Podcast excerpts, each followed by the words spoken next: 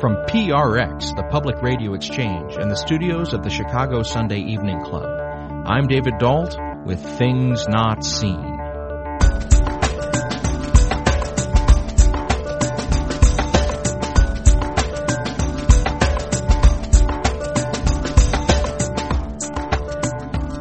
On today's show, we go on a quest to follow our muse into the mystery that animates the heart of both artistic expression and spirituality with author, musician, and minister Troy Bronsink, founder of The Hive, a collective in Cincinnati that works to combine art and contemplation in a spiritual atmosphere.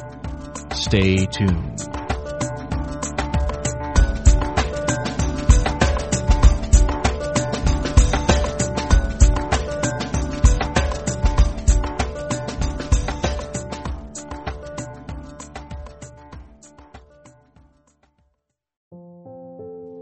Hey friends, before we begin the show, I wanted to take a moment and talk to you about a new podcast from my friend, the Reverend Kat Banakis. It's called the Holy Holy Podcast, and each episode, Kat takes this big question like dying or careers or how to be single and Christian, and she talks about it with experts from across the nation, sometimes from across the world, and then at the end of the show, she puts it to a three-person panel that includes a representative of the Muslim faith, the Jewish faith, and the Christian faith. It's always a fantastic conversation. I always learn something when I listen to it, and I just love the fact that she's doing it. So I hope that you'll take a look for the Holy Holy Podcast. You can find it through iTunes. You can find it at holyholypodcast.com. You can also find it through our website, csec.org. So that's the Holy Holy Podcast with the Reverend Kat Banakis. Give it a listen. I know, I know you're going to love it. Thanks. Okay, here we go with the show.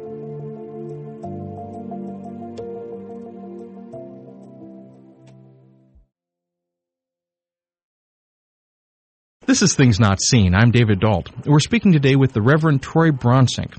He lives in Cincinnati, where he's the founder of a new collective ministerial and artistic space called The Hive. And he's the author of the book Drawn In, a creative process for artists, activists, and Jesus followers. Now, He's a musician, he's a minister, and he's a person who has a vision for the way in which art can transform lives and the church itself. Troy Bronsink, welcome to Things Not Seen. Thanks, David. Good to be with you. Well, I, I wanted to start off our conversation with a passage from your book, Drawn In, A Creative Process for Artists, Activists, and Jesus Followers. You tell a story of someone that you, you sort of met and watched in high school, a man by the name of Ben Long. And I wonder if you tell us kind of who Ben Long was and what he meant to you. Sure, sure. Um, gosh, it was years ago um, in the um, early 90s, uh, the of all places, the Bank of America Center downtown in Charlotte, there were these frescoes, uh, these huge pieces, and uh, they were telling the story of the working class, the story of North Carolina and some of the Native American peoples, and uh, story of slavery, a number of things, kind of to tell this whole narrative. And uh, it was a beautiful piece, but I was really struck by his relationship with the other people that were on these scaffoldings building this. So just had some short interactions with with him, and uh, found out years later the the his career path that really was part of this old uh, artistic lineage of um, apprenticeship. That uh, when he was in Vietnam, he went uh, on an excursion to Florence on leave there, and there he met Maestro uh, Pietro Annigoni. This is kind of the last living legend of those uh, huge ceramic plaster murals. And he would take these pieces and slowly, uh, Long wanted to learn. He was just a sketch artist at the time, and he wanted to know how the how all the plaster casting worked and that sort of stuff. And out of that, he started to train to then make the casts um, themselves, and then eventually to put the casts up on walls for these frescoes, and then to to grind the pigment, and then eventually to make the pigment into the paints that would then go on these frescoes. This long, extensive process. So he learned this for years and years um, until he moved, I think, maybe to, maybe to the Chapel Hill area, where he did a number of works around North Carolina. Um, and by the time I saw him, he was doing the work, but it was really interesting. He really more was uh, rendering a vision for the work, and he was actually teaching these other artists that were there uh, as his now apprentices to get the paint up on the wall. And I, so I did some research about how that all works. And there's this uh, this great backstory with a couple other American artists, Daniel Graves and uh, Charles Cecil, and their common uh, work of kind of passing on this tradition. And I, what I think that's so clever about that approach to apprenticeship is that you are passing on a tradition and a, and a habit and a practice, but more than that, you're learning as you're passing it on. You're learning the value of it, and you're also discovering because you're reintroducing yourself to the plaster, reintroducing yourself to the pigment, um, to the subject matter. And so there's like this discovery process that you bring the apprentice in on so that she or he is able then to carry on the tradition as a discoverer and explorer themselves. Well, and this this was something actually that struck me about the way that you talked about this experience, and that was you you go back and you talk about all of the ways that uh, Ben Long was trained, but then you also make the point that this is a bigger sort of project than one person could kind of reasonably accomplish. But you also said even though he's employing these other apprentices to help him make this project, there's no doubt that he's the creator of the project. At the same time that, that they're helping him create this work of art, you also mentioned that he's helping to create them as apprentices and artists. And that was just such a profound insight that I thought you, you had about that. You know, I think it's, I mean, to, to go into our lineage as, as Christians, what Jesus of Nazareth did was he was both living into being the mystery of Christ revealed and walking with people in a way that they would have that same discovery that the mystery of Christ was coming forth in them. And so it's really hard to say was he shaping disciples in order to build a kingdom in his name or was he shaping disciples to be built into the way that he was being built? So when he hands the bread then at the in the last supper and says even this is my body like the the loaf, the everyday stuff is my body. All of this is part of the unfolding of the mystery of Christ. He wasn't just trying to just pass along a message. He was also really shaping messengers, people who themselves would be tabernacles of the message. And I mean, I, I would say even now that we would say awakening everyone to the fact that we're all tabernacles of the message. What I what I find really interesting about just the entire way that you're approaching this and, and our conversation so far here in America, we have this kind of sense of an artist as sort of a, a lonely, tortured individual figure. But what I'm hear, what I'm hearing you saying is that this, an artist is not an artist alone. An artist is an artist in community. Am I hearing that right? Yeah, I mean, in so many ways. I mean, I think there's an internal community happening within the artist. Kind of Rumi would say, like even that stranger that we don't know in rags over there, he and the divine are building a marvelous interior castle. So there's a there's an interior conversation going on in the artist, I think, all the time. But uh, I also think there's a lot of under, uh, uh, kind of emerging understanding now that none of these uh, innovations that we've come to appreciate to see as beauty and design came out of nowhere. They came as part of a system. Um, and so the Renaissance couldn't have happened without many other things intersecting at that same point in Italy, intersecting in that same point in history. The number of resources and number of archaeological finds and having relationships with those in the wider field. And so the, the innovator or the artist's work is in relationship to a field. If you're just joining us, this is Things Not Seen. I'm David Dalton. we're speaking today with Troy Bronsink. He's uh, an ordained minister, and he is the founder of a Cincinnati collective for ministry and contemplation and artistic expression called The Hive. And he's the author of the book Drawn In, a creative process for artists, activists, and Jesus followers. Well, I, I want to explore this this notion of community because that is a very important part of the artistic tradition, as we've just said, but it's also an incredibly important part of the Christian tradition. And I wonder, sort of, how are you thinking about and drawing upon these vast resources of communal life and even, if I dare say, monastic life as you're thinking about kind of what you're working on there in Cincinnati? I think, in one sense, to, to kind of uh, throw it out there. I think the, an aesthetic metaphor, the metaphor of co-creating and participating, is an interesting corrective to a period where we thought of monasticism or devout work as a, as a separate enlightened type of space. So, so sometimes when we think of monks, we kind of put on this dualistic he- glasses and think these monks left normal life to have sacred life, and only the few and qualified really would go down that road and the rest of us had mundane things to, to deal with in our everyday life. And so, in some ways, using art and beauty and creativity as a metaphor, we recognize that participation, the turn towards participation, is that we're making this together. So, community is is as simple as a monastery or a church, but community is a neighborhood as well. There's a number of ways that we are co-creating or uh, or together participating in what becomes the unified field of a certain group of people, a certain community. So I think the question around how are we kind of working on monastic community now, um, right now what's happening at the Hive is we're recognizing that people are at a place where they're exploring mindfulness or exploring um, uh, some new contemplative traditions, whether it's within their own lineage or from a, a different uh, faith lineage. Um, they're exploring um, creativity. Like uh, they're getting into works of uh, like artist way types of journaling, all of these kind of explorations, but doing them really as individuals.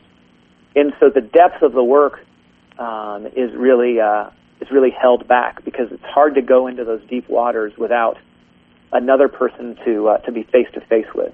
Um, so we basically our shorthand on it, it it's pretty simple. It's like uh, um, mindfulness doesn't have to be a solo sport. Um, and so what, what we're trying to do with the Hive is create multiple learning environments where folks together can walk through learning a, a practice, whether it's centering prayer, whether it's uh, um, mindfulness-based stress reduction, just straight out of Jon Kabat-Zinn, whether it's uh, um, Artist's Ways, Morning Pages, um, and you know there's a host of others, even some forms of uh, yoga and Tai Chi and other things. But what we want to do uniquely is provide small group environments where folks are able to process and discover how this integrates into their everyday life. Um, and uh, and I, we're finding a really great response. I mean, we had a class a couple weeks ago, and a woman who's a teacher, she's in her late 20s, um, she's a school teacher, and she was in one of our groups. And at a certain point, at kind of the sharing and the discovery, uh, um, she goes, "Well, this kind of reminds me like it's like AA for the rest of us."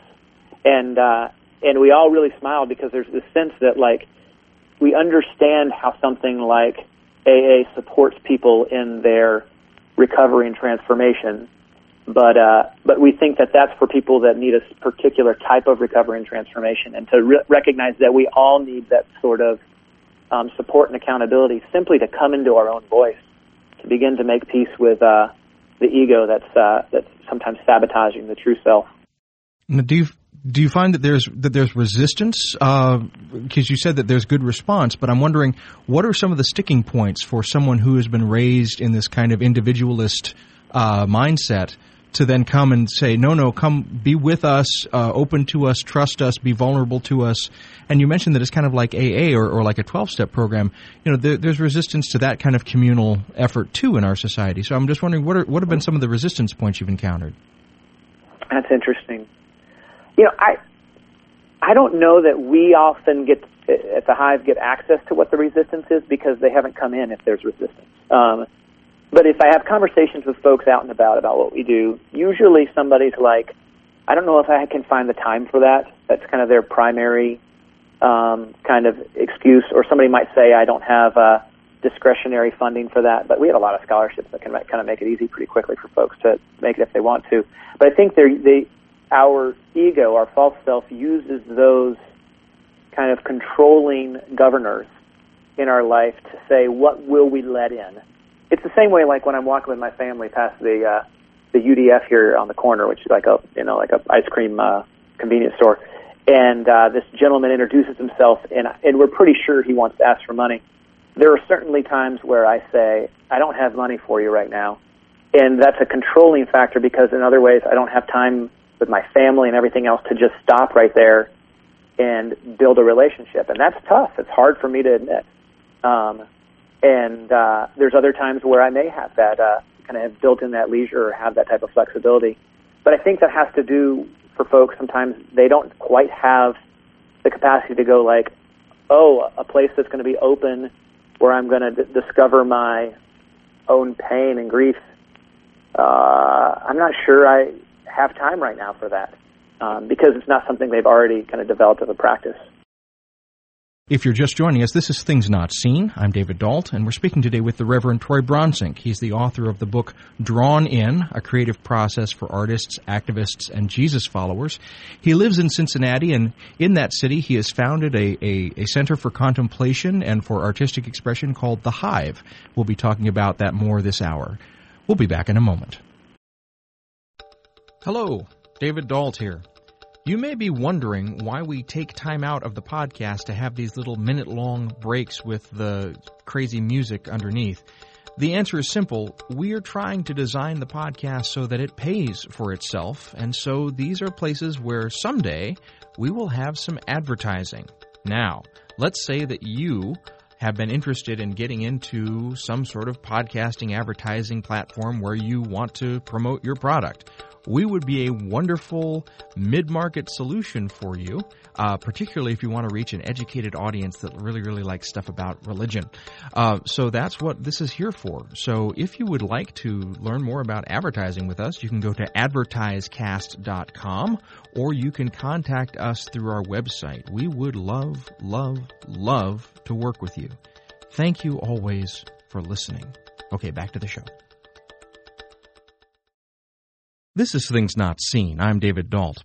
We're speaking today with Troy Bronsink. He inhabits multiple worlds of ministry, art, and music. We're talking specifically about a project that he's recently begun called The Hive, which seeks to cultivate mindfulness that translates into creativity and action, offering retreats, events, classes, and one on one direction to those in Cincinnati and the wider region around Cincinnati. Bronsink is also the author of the book Drawn In, which talks about the spirituality of creativity since we've begun to sort of talk about what the hive is, I wonder if you would just lay it out there for our listeners. So, what is this new venture that you're a part of? Uh, what was the origin of it? How did it start? And uh, what are you trying to accomplish with it? My background is as a, as a Presbyterian minister and also uh, inner city community organizer, uh, and then some facilitation work around design thinking and uh, creative process. In all of those forums, I I would find that people want to do that there's a, a lot of reward in being in a safe, trusted circle. Parker, Palmer nails this, right, with the communities of trust, that, that safe, trusted circles and communities enable you to explore those uh, unknown edges of yourself um, to kind of go, what if there's a different narrative that I lived by tomorrow or by the rest of this day? What if I kind of let go and listen to uh, the, the inner true self and explore that, which I think is what Jesus kept asking people to do over and over. So the, the we started the Hive as a way for folks to be able to take a first step into that work. Um, and so typically somebody has already tried a practice or says, I want to develop a practice, but I just can't get into the habit. Um, or they're doing this and going like, can't talk to my partner about it, or I can't talk to my friends at work, I can't talk to people at my church or synagogue about it. And so we kind of create a place where it is safe and, and really expected to be able to talk about that. And we launched in April. Between then and now, or between kind of building the space out and now, we've had 1,400 hours of volunteer work getting the space ready and hosting and uh, kind of uh, helping with uh, people as they attend classes. We've had 600 folks through the space. Gosh, now we're probably closer to 700 after this month, after the last couple of weeks, and then and then about 250 through classes six week classes ranging from a Richard Rohr book study to Kundalini yoga to artist's way, art journaling, that sort of stuff. Well, now you, you've mentioned a, a, variety of traditions and practices. You've mentioned Tai Chi. You've just mentioned Kundalini Yoga. Uh, a little bit earlier, you mentioned kind of Buddhist practices. So, if a person is coming here and they, they say, "Oh, Troy Bronsink is an is an ordained Presbyterian minister," are they encountering are they encountering a Christian ministry, or what what are they encountering here? Is this just spirituality, kind of writ large, or does this actually have a Christian component underlying it? It's a great question. Um, I can answer that a couple different ways. Um, as I've grown in my work as a Jesus follower, I understand uh, the mystery of Christ to be something that began way before Jesus of Nazareth, and that continues. So in, in John's Revelation, Jesus crucified from the beginning of time. The uh, this this notion that this is this is a deeper mystery and that Jesus Christ uniquely in the tradition that I was raised in and in my own experience it demonstrated the revealing or the unfolding of that mystery um, in his unique way. But I also would say that the work of following Christ is to keep going into the world, inviting people to more deeply encounter the work of the mystery of Christ within them. So when Hafiz would say, uh, I'm like a hole on the flute that the Christ breath blows through, listen to this music. That the courage of that mystic is to simply say, I believe the mystery of God is flowing through, and I will open to it in a way that you can experience it. So, in Cincinnati, in the Midwest, I think there is something uh, maybe heartening or possibly safe for some folks that an ordained Presbyterian minister is creating this kind of space. And yet, I also know that it can occasionally be a hurdle for folks who have been wounded by or uh, really, at this chapter in their life, want to kind of disassociate from Christianity proper. And so it takes some time for them to recognize that the hive as a uh, as a community and as a space is really designed to be inviting people into transformation and really an open curiosity about the narratives and the lineages that lead us to that. And uh, I mean, it's been quite a journey for me just to get to that kind of point of conviction. But I think it's a unique need that right now isn't being met unless somebody says it that deliberately. So, if I'm hearing you correctly, you, you recognize that there was something that the traditional models of ministry or church, for want of a better word, weren't meeting in the needs of people. Yeah, I think a big piece of it is social contract, David. I think in the in the West, in a majority culture, when we are the majority religion, at the end of a period where our religion was used for so many things, people opt into a faith community almost as a uh, as a security factor. I would believe this is probably true with some synagogues and mosques as well, but as a Christian, I'll just say when people come into a church, there's a variety of agreements we're making when we're convening a worship gathering or any other gathering in, in, within the church building or its name. And, uh, and what is assumed sometimes is that this is a place where I am safe and right in a world where every, all this other information coming at me is disorienting. When I go into that place, I can trust that information to confirm my current place in the world. And I actually am afraid that that's misshaping people because uh, the obligation then of convening that gathering, those spaces, is that we won't confront people with the mystery. We won't dare to face the things that we don't know the right answer to. We won't be able to keep converting. Our conversion becomes very stagnant and it becomes more of a badge and a title than a uh, than a process of continually being shaped in uh, the image of Christ. Um, our minds, you know, have your mind um, regularly transformed, taking every thought captive. All of that apostolic heritage is taken away now when we invite people into a space that, regardless of all the intentions of priests and pastors, culturally, the social contract is I'm coming here and in exchange for my tithe and my presence, you'll tell me that either I'm safe or You'll tell me how to fix myself by telling me all the things that are wrong with me. Either way, that's what I'm looking for the system to do for me. So we needed to create a space that was an alternative to that, one that uh, an invitation that elicits agency. If you want to come into trans- transformation in a way that is true to your own journey, and you want a safe place to talk about that with others, we're creating that kind of environment. If you want to deepen your practice by exposing it to relationships with others and their various practices, then hopefully we're a place for you. It's interesting to say, is it a 21st century model? I, just think it's basically the only way I knew at the moment, um, or know of at the moment, to create a wide enough invitation that people from various walks of life can say yes. Too many times when I've worked in churches, if I invite somebody, they go, Well, I know of an ulterior motive that some of the people in your church have and what I can say now is that that's not one of the motives of this organization or this um, this team. If you're just joining us, this is Things Not Seen. I'm David Dault, and we're speaking today with the Reverend Troy Bronsink about his work in Cincinnati with a new artist and ministerial and spiritual contemplative space called The Hive. Troy is also the author of Drawn In, a creative process for artists, activists, and Jesus followers. So I'm really fascinated by this. So is the hive outside the church and sort of meeting a need that the church will never meet, or are you on the bleeding edge of something and you believe that this is where the church with a capital C is and must be going as we go deeper into the 21st century?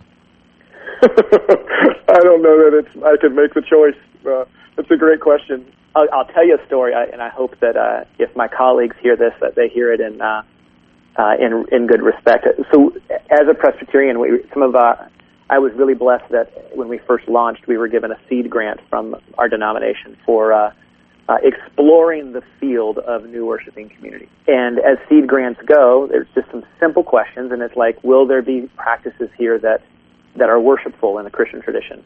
Um, is this a community? Uh, is there a common community? Is this new? And I was able to say yes to all of those when we started this, and they were generous to give us startup money. That was nearly a year ago, and I recently met with a committee of our presbytery, and and really just to thank them. And as they were inviting me to consider the next wave of this grant, they had some more deliberate questions about what do you mean when you say worship Troy, and what do you mean in terms that in terms of the Presbyterian ordination vows you've taken, that kind of stuff. And I was able to just say, I feel like I'm still upholding the vows to serve the church with creativity um, and imagination, and to uh, and to invite people into a depth of relationship with God. And on the other hand, I think that there are many things here that wouldn't be recognizably Christian, and I think we're better for it. I also think that uh, um, for my Jewish friend who's one of our lead team to fully come into her faithful communion with God does not mean that I'm hoping she'll come into a, a Christian relationship with Jesus Christ of Nazareth. And and I need to be able to say with integrity that I think we can serve best as an organization when she is best equipped to be a uh, a Jewish woman. And uh, and then there's plenty of folks also. I mean, it's easier to describe it that way with her because she is from that lineage. But there's folks that also are in uh, um, more kind of secular postmodern kind of frameworks. And again, I'm not presuming that they need to come to a uh, personal encounter with God by the name of Jesus Christ. this, we're going to go down a rabbit hole here that I'm, I'm going to regret. I, I mean, just put it this way. I think that within everyone, there is an extraordinary unfolding of the mystery of God, which Bonaventure and Meister Eckhart carefully described as the Christ mystery. I think that is unfolding in everyone, even kind of in a in a psychological sense. This is the the inner child that's working within us, growing to be aware of that deep intimacy with God that's never separated, and yet all of the egoic um, adult voices, critical voices that are at war with that. What we're doing is inviting people to open up to that inner voice, um, which is incredibly resonant with my own evangelical upbringing of opening up to the voice of Jesus Christ. Well, I know that, that you and I have a common acquaintance in uh, a man by the name of Darrell Guder, who was a, a, scholar of, of mission and mission work. And I know that he, in many ways, uh, Darrell Guder was a mentor to you. And so I'm wondering, as, as I'm hearing you give that answer, how would someone like Darrell Guder hear that answer because you this is yeah. this is this yeah. is in some ways you're saying that there is no mission to those that are un, unchurched and not believers. There is no mission to those that are outside of the Christian fold other than merely to bring them goodwill. Or have I misheard what you've been saying? I would believe that the mission is to truly give ourselves away in love. And at each point, at each breath we take, the the love that is um, um, pulling us in deeper um, may give us a type of clarity, and uh, but also invites us into deeper waters where whatever name we would project on that isn't big enough for the immensity of God's love that's pulling us in. So I have no need. I'll say differently. For a while, I had kind of left what I'd understood to be organized religion, and, and the language I would have described it as I'm leaving it, I'm following Jesus out into the world um, because it, I don't feel like this is at odds with with the experience of Jesus in the Gospels. Um, now I would even say something bigger, which is um, to follow Jesus is to truly love all of my neighbors as sufficiently enough in God's image already. Um, there, there's nothing more that any of us has to do to be fully embraced in God's love. So the anxiety of fixing someone's thought life is is not mine to carry. Instead, it's to have compassion because it's our thought life that carries all this pain. And the same is true for suffering that that the suffering that so many people face isn't mine to harness and fix, even though all suffering should be avoided insofar as we can fix it. But but the, the depth of the our mission is to is to not flinch, to actually to stay with those who are suffering because we're so deeply acquainted with love crucified that we can actually stay in the midst of that tension um, without getting lost in our um, intellect and fears and uh, and projections. Okay, so um, let, let me see. Let me see if I can reflect this back, and, and let me see if I've mm-hmm. kind of got it. So, so it's not so important that you are calling people to the name of Jesus per se, but it is instead that you see, and I'm, these are my words, not yours, so correct them, please. But God fundamentally is a creator. If we think about the Christian narrative, God is the creating God, and clearly, if we read John's Gospel, Christ is there as part of that creation from the very beginning. You're calling people to their creative selves, and so if I'm hearing you correctly, you're calling people to the creative imago Dei, the creative, the, the imprint of the Creator upon them to create themselves.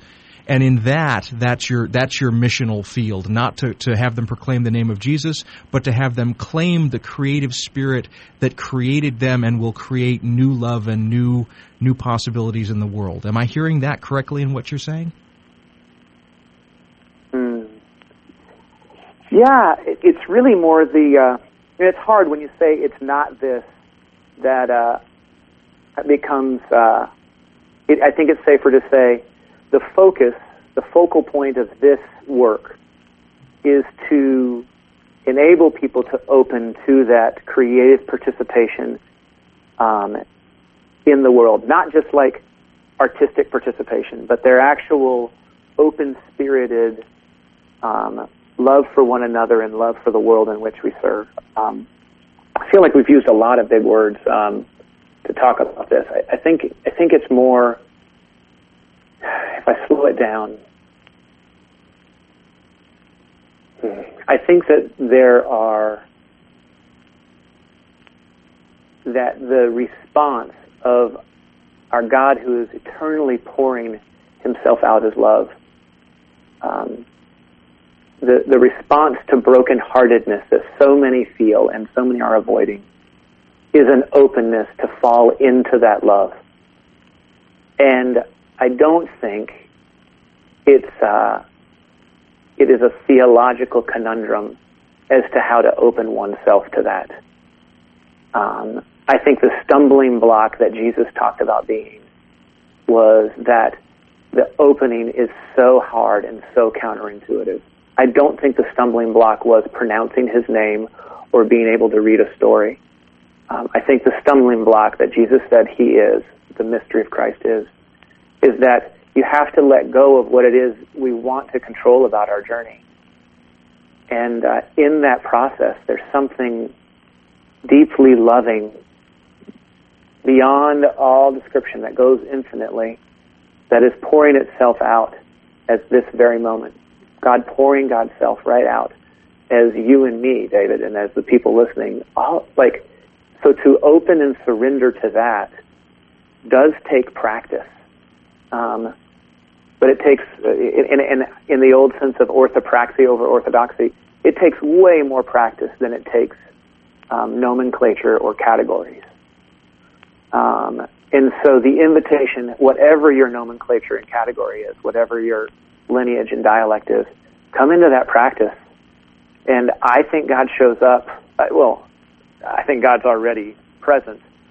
Uh, I think our eyes are opened um, when we do that work, which is just a beautiful grace. I mean, um, our work is to present ourselves in as likely a manner to be caught by that. It's like to to to to bring up the sails so that when the wind, insofar as the wind comes, we are caught in it um, to, in the most likely uh, state of being captured by and animated by and put into play as part and parcel of God's loving unfolding in the world.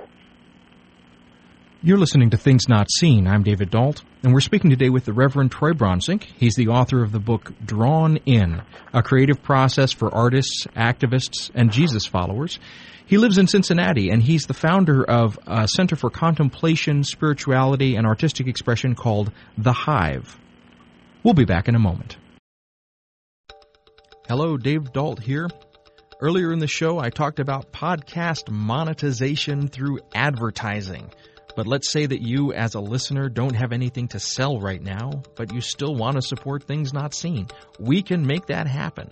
Here's how it works. You could go to our thingsnotseenradio.com website or csec.org and make a one-time donation. It would be tax deductible and that would be wonderful.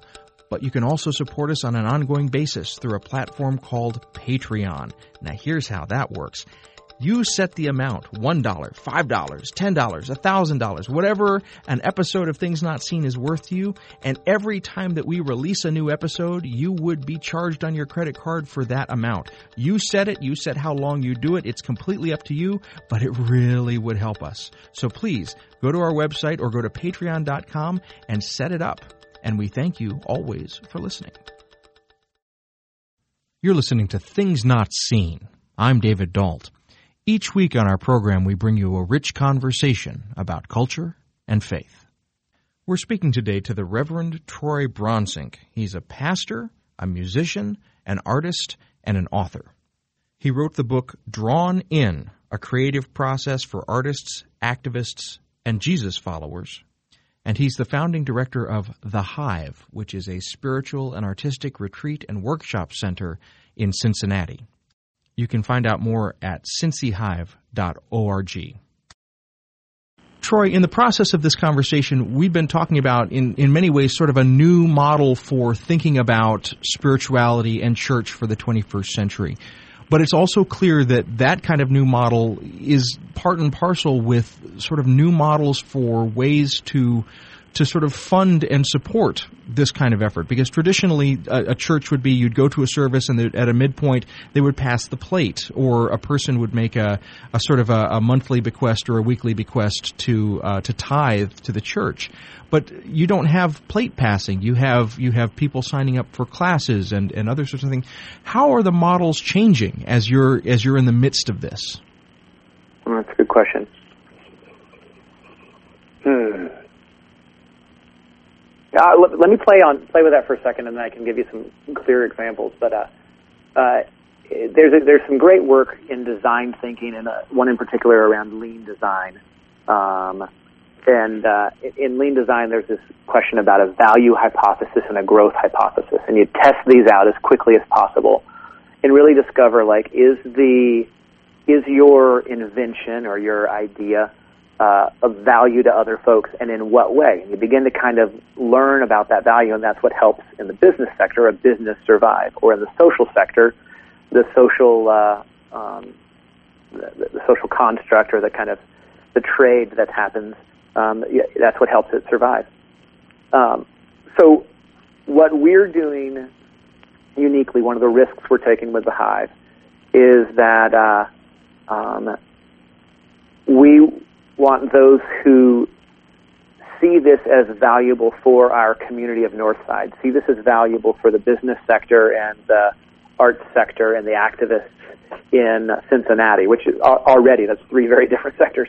But we see this as value to that, that they would get behind it either as a, um, a patron who says, like, I want this to be available to other people, um, or uh, as themselves um, a member that goes like, I recognize the value of this class. I mean, the best example we have right now in Western culture for this is a yoga class, right? Somebody goes, I recognize that this practice has value to my body and uh, it value to my family, and in exchange for the time that's spent with this instructor in this facility, I'll offer this uh, this I'll, I'll contribute this amount. Um, my understanding is that, or, or kind of our approach is that the the intrinsic value of the practices themselves can sustain an organization the way that a YMCA or a yoga studio might do. So that's one that's one factor. Um, another is um, oh, I'm losing my train of thought here. Another is that the uh, the value is uh, folks from the outside would recognize and go, oh, this is actually shifting the way people have access to these tools. And uh, in that sense, because it gives people access, um, it lowers thresholds, it brings bridges. I want to be part of creating the infrastructure to give people access to these contemplative practices. Um, so a Fetzer Institute or uh, Interact for Health or these other groups might go, we recognize this to be a key contribution to to, to growing a community. Um, you know, there's the scientific proof around what mindfulness, what mindful meditation does simply to our brains and to then our capacity to be patient with one another and be generous. So, like, just in that sense, we'd like to sponsor that sort of stuff. Um, and we have uh, even like monthly donors that do that sort of work.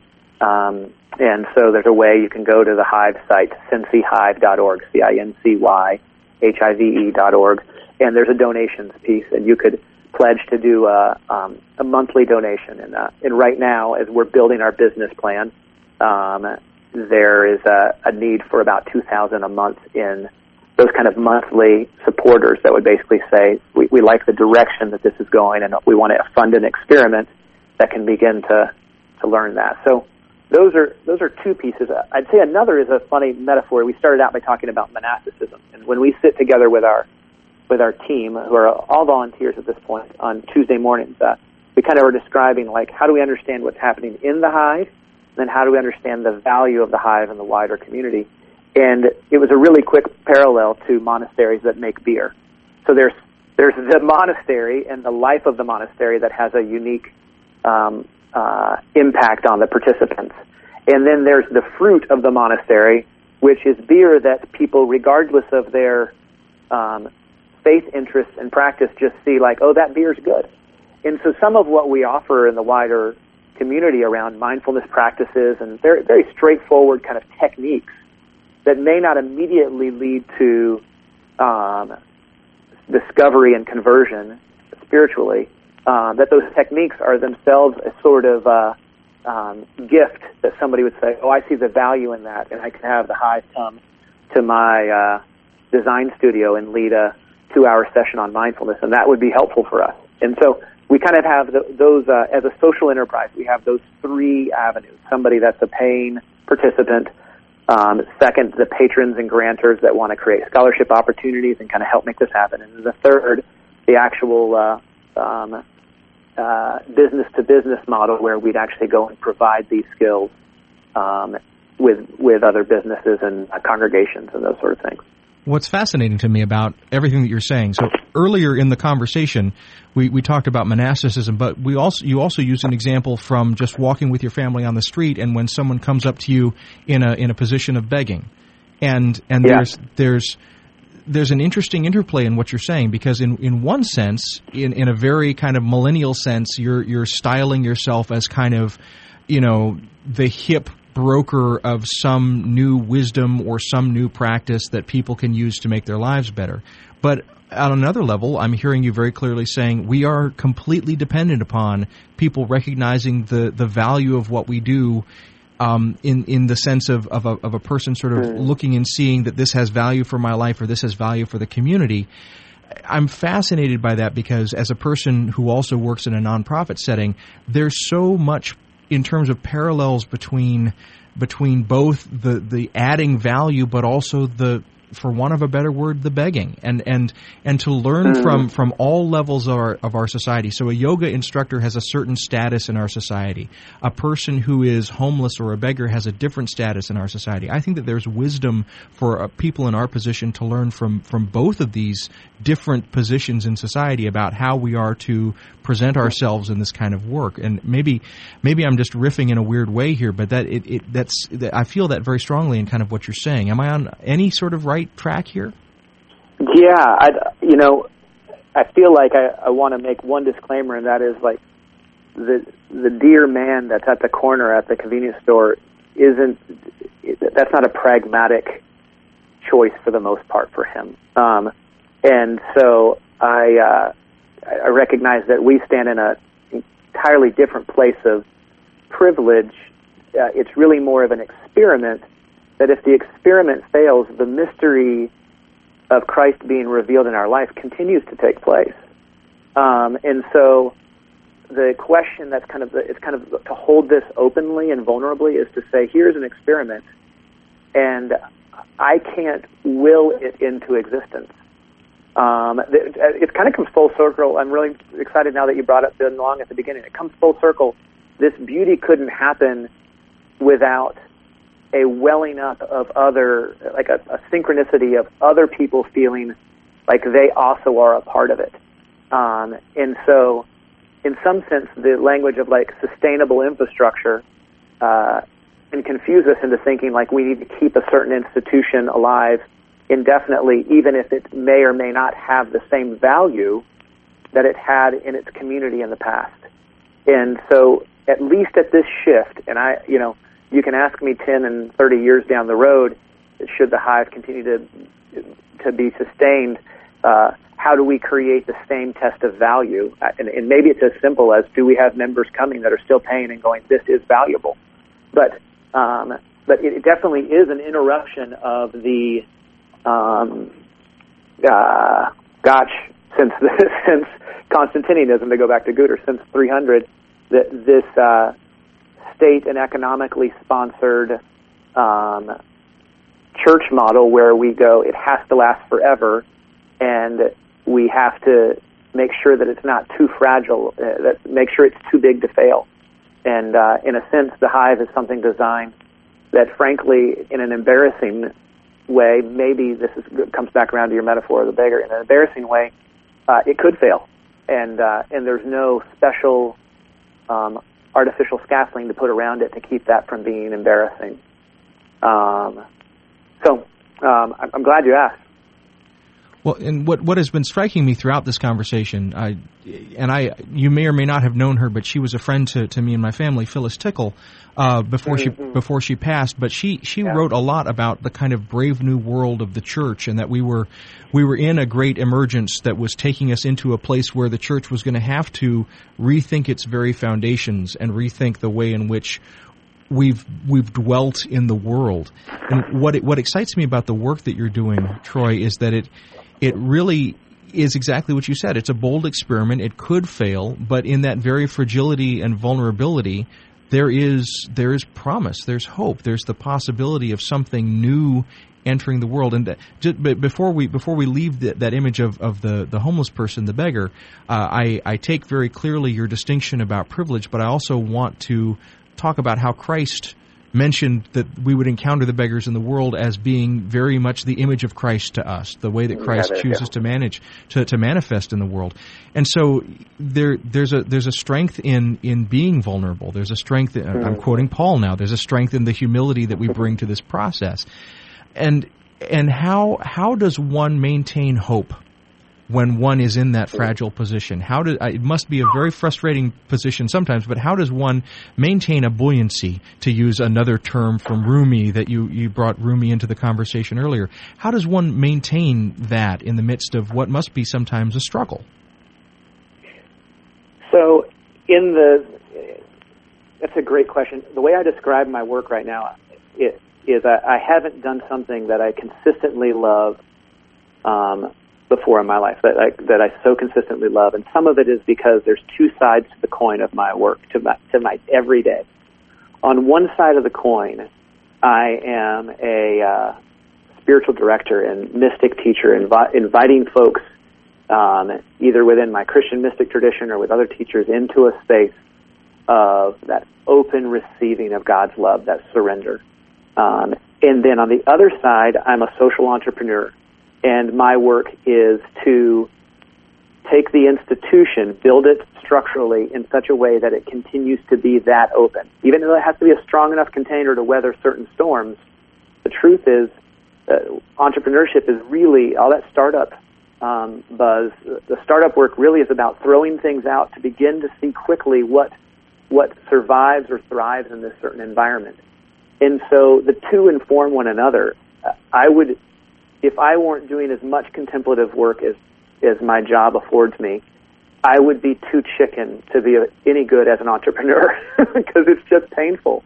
it's painful to call somebody and ask them for money, even though the best work is to simply just ask and they can say yes or no. Like there's plenty of freedom in it, but it's painful and confusing for me. Or it's painful to be able to have to ask a question about what class survives and which one do you have to cut because of attendance and how do you manage this team and say no to some people and yes to others. That that kind of cut and dry work of business. Um, to do that with integrity and with love, and yet to hold it loosely and realize I'm not doing it perfectly, but I am going to show up tomorrow and still do it. Again, that's only funded because of a depth of a work that believes that the mystery of Christ is deeper than any of my fears, and it keeps unfolding within. There's a, there's an image that Bonaventure gives about the mystery of Christ uh, that it, that that Christ is the unfolding or the kind of overflowing. So if if there are roles or uh, kind of characteristics of, of in the Trinity, the, the the Creator God is this container, and the mystery of Christ is the overflowing of that container. So from the very beginning, God is always um, transcending or um, kind of flowing over wherever God began from. And so my work as an artist, as a singer-songwriter, when I'm doing more of my artwork or my work that we've been talking about here with the Hive, that work is to simply open to the flow and see what will unfold here every day.